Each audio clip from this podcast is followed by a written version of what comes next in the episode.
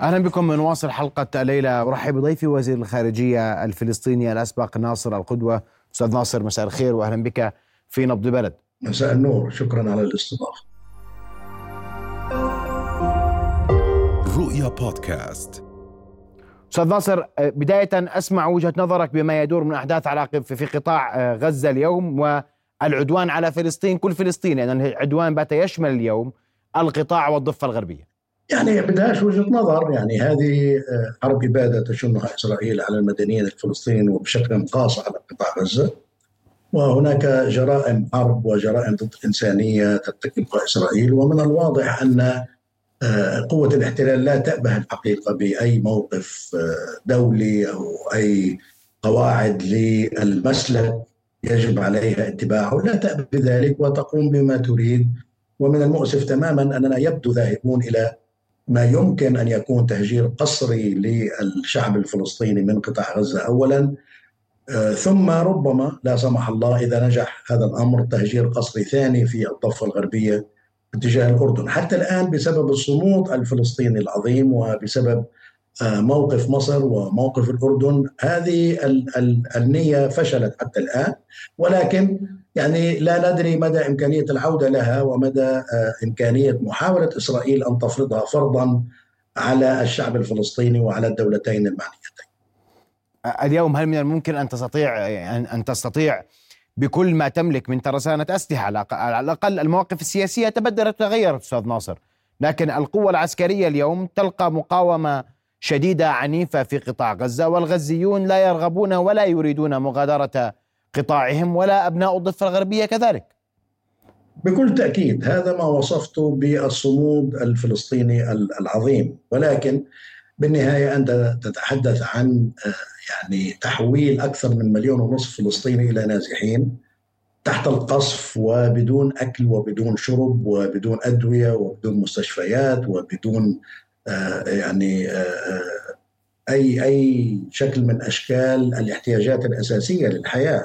وبالتالي يعني تستطيع أن تفهم ردود الفعل الإنسانية إذا ما قامت إسرائيل بمزيد من التصعيد وقامت بمزيد من القصف لهؤلاء المدنيين، وربما قصف المعبر وقصف بعض الأمور الأخرى. هذا الاحتمال قائم ولا يجوز الاستخفاف به، يعني تحت رغبتنا الحقيقية في أنه هذا الصمود يستمر وأنه هذه المحاولة تفشل.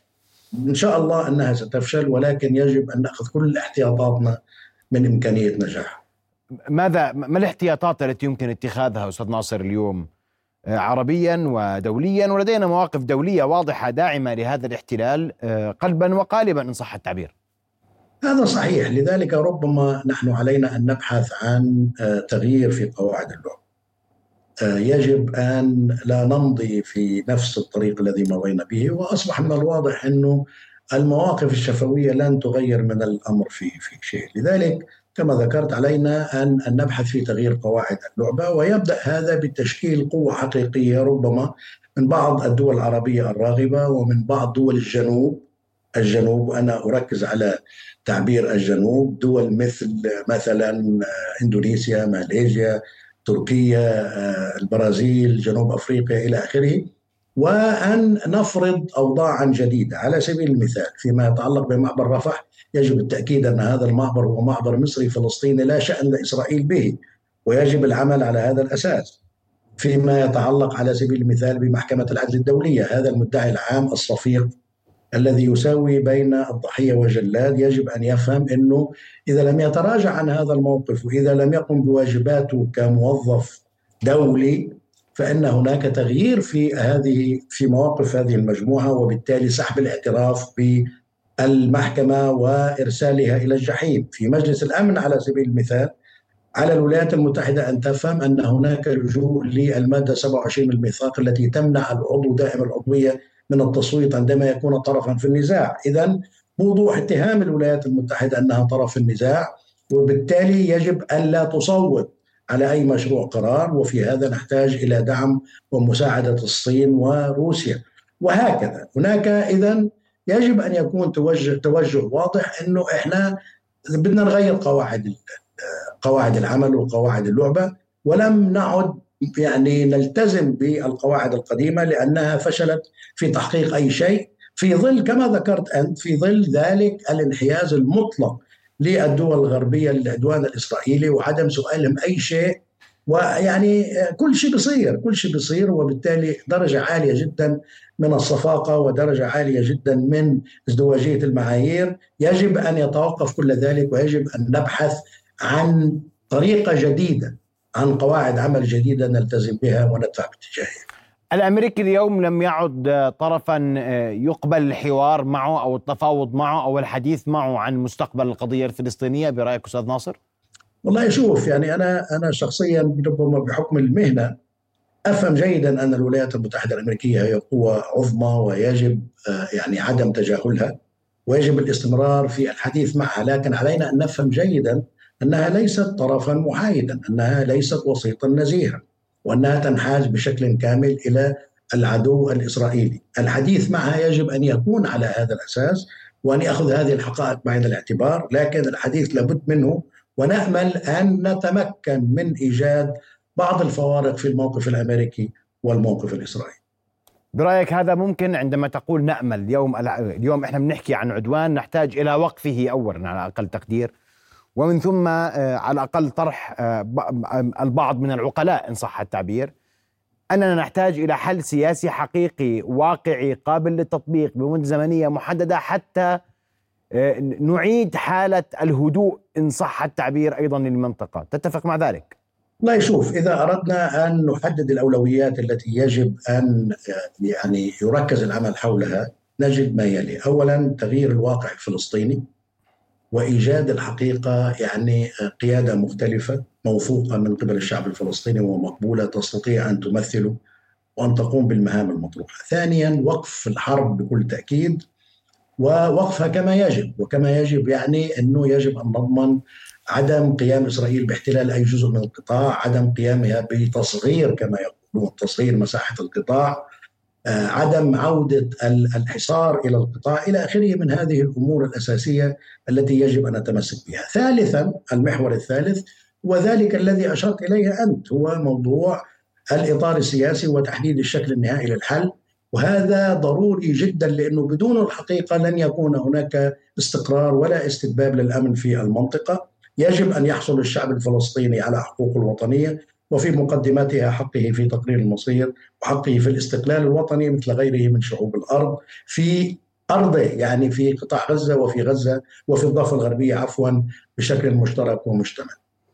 يمكن الجمع اليوم بين غزة والضفة الغربية، وهناك أيضا حديث واضح أن لا حل يمكن لغزة وحدها دون الضفة الغربية. بكل تأكيد، ومش بس يمكن، هذا مصير الشعب الفلسطيني. يعني أنا بصراحة ضد حتى مناقشة مسألة وحدة الأرض الفلسطينية، لا بديل عن وحدة الأرض الفلسطينية ووحدة الشعب الفلسطيني ووحدة التمثيل الفلسطيني ووحدة الإدارة الفلسطينية. هذه كلها أمور تحصيل حاصل يجب أن نتمسك بها بأيدينا وبأسناننا وبكل ما أوتينا منه. اليوم أستاذ ناصر وأنت تتحدث عن كل ذلك، الترقب هو لما يدور في القطاع وما يدور في الضفة الغربية تحديدا، وبرأيك اليوم هل يمكن بأي طريقة من الطرق، هل كل وسائل الضغط المستخدمة يمكن لها أن تحقق نتيجة مع هذا الاحتلال؟ أنا ذكرت في البداية أن الموضوع مش موضوع موقف شفوي. شو يعني الضغط؟ ما هي أساليب الضغط؟ أنا عم بقترح عليك وبقترح على السادة المشاهدين وبقترح على المسؤولين العرب أن يعملوا على تغيير قواعد العمل، قواعد اللعبة بالكامل من الأساس، ولكن هذا يمكن أن يتم من خلال تحالف واسع مع مجموعة محترمة وقادرة من دول الجنوب بشكل خاص. وأعطيتك أمثلة محددة في هذا المجال فيما يتعلق بالمعبر وفيما يتعلق بمحكمة الجنايات الدولية وفيما يتعلق بمجلس الأمن وفيما يتعلق بالتعاون الدولي. لكن هذا أن يفهم أنه إحنا لن نمضي كما كنا، يعني لن نقبل استمرار الوضع على ما هو عليه. أنا أتفق معك، لكنه هذا غير موجود على الطاولة اليوم إن صح التعبير. وأنا بحكي اليوم عن دول عربية وإسلامية اجتمعت وتحدثت بما تريد أن تتحدث. هذا غير موجود على الطاولة، صحيح، لذلك أنا أتحدث به معلنا حتى يعني يسأل المسؤول العربي لماذا لم تقوموا بذلك. الموضوع مش موضوع أنك والله تقول لي أنه في عدوان إسرائيل، طيب خير وبركة في عدوان إسرائيل وبعدين الموضوع مش موضوع أنا تقول لي والله إسرائيل ارتكب جرائم حرب. طيب كويس، وبعدين نحن نريد إيقاف هذا حتى يوقف هذا. على الغرب أن يفهم أن هناك قواعد جديدة للعمل وأننا لن نقبل استمرار الأمور على ما هي عليه الآن. التحرك في الشارع الغربي والشارع الأمريكي برأيك ألن يؤثر إيجابا في اتجاه وقف ما يحدث في قطاع غزة، وألا يمكن تعزيزه ودعمه بالمزيد والمزيد للضغط أكثر على حكومات وقيادات هذه الدول للضغط على الاحتلال لوقف العدوان على قطاع غزة؟ هذا الحقيقة موضوع مهم، وتحركت الجاليات الفلسطينية والعربية والإسلامية، وبشكل خاص الجيل الجديد الذي نفخر به وبالدور الذي لعبوا في هذا المجال. حركت أيضا بعض القوى الديمقراطية والمتقدمية في هذه الدول، على سبيل المثال في الولايات المتحدة يسار الحزب الديمقراطي، وهذا التحرك كان تحرك فعال حقيقة، وأثر تأثيرا جيدا وملموسا على حكومات، على مواقف حكومات هذه الدول، وتسبب في بعض التراجع في موقفها، التراجع في التأييد الأعمى لإسرائيل. هذا كما كلام صحيح موجود وشاهدناه، ويجب أن يستمر ويجب أن يتصاعد، لكن بصراحة لا يكفي. يجب أن يكون هناك استمرارية لهذا العمل، ولكن في نفس الوقت يجب أن نعمل من الخارج، مجموعة الدول التي أشرت إليها، وهذا العمل يجب أن يكون عمل جذري على أساس تغيير قواعد اللعبة، تغيير قواعد العمل. نحن لا نقبل أن تستمر الولايات المتحدة مثلا في مجلس الأمن بفرض الفيتو وإحنا ساكتين. بعد 25 فيتو عملته الولايات المتحدة الأمريكية. يا أخي لا، في مواد في ميثاق الأمم المتحدة تمنع ذلك، علينا اللجوء لها، وعلينا أن نقنع حلفائنا أنه ضروري المضي قدما في هذا الطريق، بغض النظر عن الحسابات الصغيرة الضيقة، اليوم هو وبكرة أنا، يعني هكذا يعمل الأعضاء الدائمين في مجلس الأمن. علينا تغيير هذه الصورة ونتعامل بشكل جدي، أكثر جدية مما كان عليه الأمر حتى الآن. التعامل حتى الآن غير جدي يعني برأيك؟ التعامل حتى الآن لم يصل إلى درجة جدية المعركة. نعم، وأنا لست خجولا من الإدلاء بمثل هذا الكلام. حقيقة الموقف العربي بدأ موقفا ضعيفا للغاية في الاجتماع الأول لوزراء الخارجية الذي عقد في القاهرة في مقر الجامعة. بعد ذلك تحسن الموقف العربي كثيرا وحقق بعض التقدم، ورأينا يعني مواقف واضحة من قبل العديد من وزراء الخارجية ومن القيادات العربية، هذا صحيح. لكن الآن أصبح من الواضح أننا نحتاج مقاربة مختلفة، نحتاج تغيير قواعد العمل، ونحتاج أن يفهم الغرب، أن تفهم الولايات المتحدة أننا لن نقبل باستمرار اللعبة كما كانت عليه في السابق. يمكن للعرب رفع الكلفة، هذا يقوله البعض، والبعض الآخر يقول أننا لن نتمكن من ذلك لأن لدينا العديد من الحسابات اتجاه العلاقة مع الولايات المتحدة الأمريكية تحديدا، ولا تحدث عن دولة بذاتها بل مجموعة كبيرة من الدول الوازنة عربيا. هذا يعني إلى حد ما في منه، لأنه هناك طبعا التجمع الغربي كبير، هذا صحيح، وهناك حالة الضعف العربي، هذا صحيح، وهناك غياب المايسترو الفلسطيني، هذا أيضا صحيح. علينا أن نرى معالجة لكل هذه الأمور، مايسترو فلسطيني مختلف يحصل على احترام وثقة زملائه العرب، ويقبل بقيادته للتحرك العربي بكل تواضع وبكل هدوء. وفي نفس الوقت علينا أن نعمل بشكل جدي على تغيير ميزان القوة، لأنه الموضوع مش موضوع أنه نهيج اليوم ونقول يعني ما بصير استمرار هذا الوضع، وبعد ما تهدى الأمور يعني بننسى الموضوع وبتعود الأمور إلى ما كانت عليه، زي ما بقول المثل ترجع ريما لعادتها القديمة. لا يا أخي، لابد أن نغير هذا الواقع، والأمر يحتاج إلى تغييرات جدية، اقتصادية، سياسية، اجتماعية، عسكرية، على كل الجبهات. هذا أمر يجب أن لا يستمر. وما يحدث الآن بالمناسبة يجب أن لا يشكل فقط دفاعا عن القضية الفلسطينية ودفاعا عن الحق الفلسطيني، وإنما أيضا يجب أن يشكل دفاعا عن حقوق الدول العربية كي تحفظ مكانها في النظام الدولي الذي يتشكل حاليا. هذا موضوع مهم جدا، وبالتالي يعني المسألة كبيرة بالفعل، والمسألة متعلقة بمستقبلنا جميعا ومستقبل أولادنا ومستقبل دولنا العربية. هل تعتقد أن هذه الأزمة ستطول، وكيف برأيك تنتهي حالة العدوان على قطاع غزة اليوم؟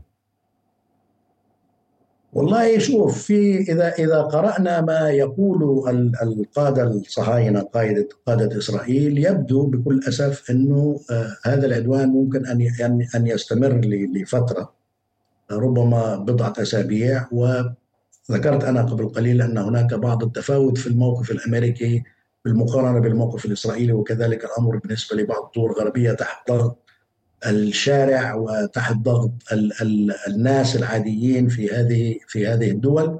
الآن المطلوب إضافة موقف عربي مختلف جدي، يدفع بكل جدية باتجاه التغيير، وإلا سيكون هناك عواقب لمثل هذا الأمر. أنا بتحدث عن أمور تختلف عن الأمور القديمة مثل البترول والغاز وسلاح النفط والكلام اللي من هذا النوع. الآن الأسلحة اختلفت، علينا أن نفهم ذلك وعلينا استخدامها بالشكل السليم. أي أسلحة تقصد؟ اسمح لي أستاذ ناصر. الأسلحة اللي حكيت لك إياها كله على معظم هذا اللقاء، على سبيل المثال إنه إحنا لن نقبل باستمرار قواعد اللعبة كما هي، إنه إحنا نريد تغيير في مجلس الأمن وفي المحكمة الجنايات الدولية وفي معبر رفح وفي العلاقة الغربية مع الدول العربية، دون التلويح بسلاح النفط وسلاح الاقتصاد إن صح التعبير. هذا ما تقصده؟ والله إذا أمكن هذا بيكون كويس، بيكون أحسن، لكن ربما هناك محاذير في هذا المجال. على الأقل أنا أتحدث عن الحد الأدنى أخي العزيز. الحد الأدنى هو أن يكون هناك صلابة في الموقف العربي وإصرار إنه الموضوع مش موضوع موقف شفاء، الموضوع سيكون موضوع عواقب جدية على مجمل النظام الدولي اللي أنتم بموافقتكم على ما تقوم به إسرائيل تعرضوه للتدمير.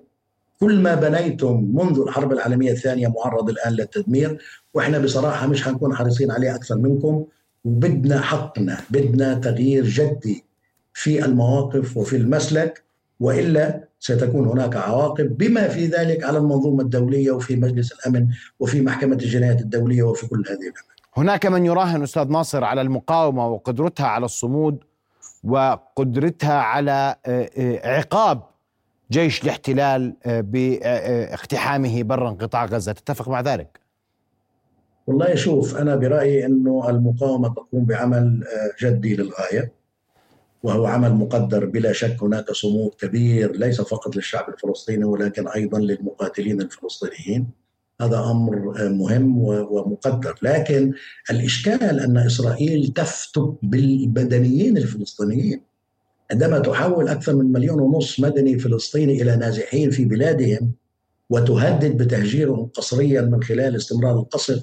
هذا مش مزح، هذا كلام جدي. ما تقوم به إسرائيل جريمة حرب كبرى وجريمة ضد الإنسانية لم نشهد لها مثيل. المسألة مش مسألة مواجهة المقاتلين الفلسطينيين، المسألة مسألة الفتك بالمدنيين الفلسطينيين الذين لا شأن لهم بذلك. نعم، وأسمع منك رسالة أخيرة أستاذ ناصر، وهذه رسالة أريدها لي الفلسطينيين في الداخل وللعرب والمسلمين عموما، تفضل. شوف، إحنا الفلسطينيين علينا أن نكون على قدر المسؤولية وبنفس درجة الصمود الذي أبداه شعبنا في قطاع غزة وأبداه مقاومينا هناك وكذلك أهلنا في الضفة الغربية. علينا أن نكون على نفس المستوى، وهذا يأتي من خلال الإصرار على إحداث تغيير جدي وحقيقي سلمي وديمقراطي، ومن خلال التفاهم في الوضع الفلسطيني وفي القيادة الفلسطينية. بنشوف أن طريقة تحفظ كرامة الناس وتحفظ وجودها إلى آخره، ولكن علينا أن نقوم بذلك حتى نستطيع أن نسهم جديا مع أخوتنا العرب في تغيير الصورة، وحتى نستطيع أن نسهم مع المجتمع الدولي في دفع الأمور بالاتجاه الصحيح إن شاء الله. نعم، بدي أشكرك كل الشكر ناصر القدوة، وزير الخارجية الفلسطيني الأسبق، كنت معنا مباشرة من باريس. أشكرك كل الشكر على وجودك معنا. رؤيا بودكاست.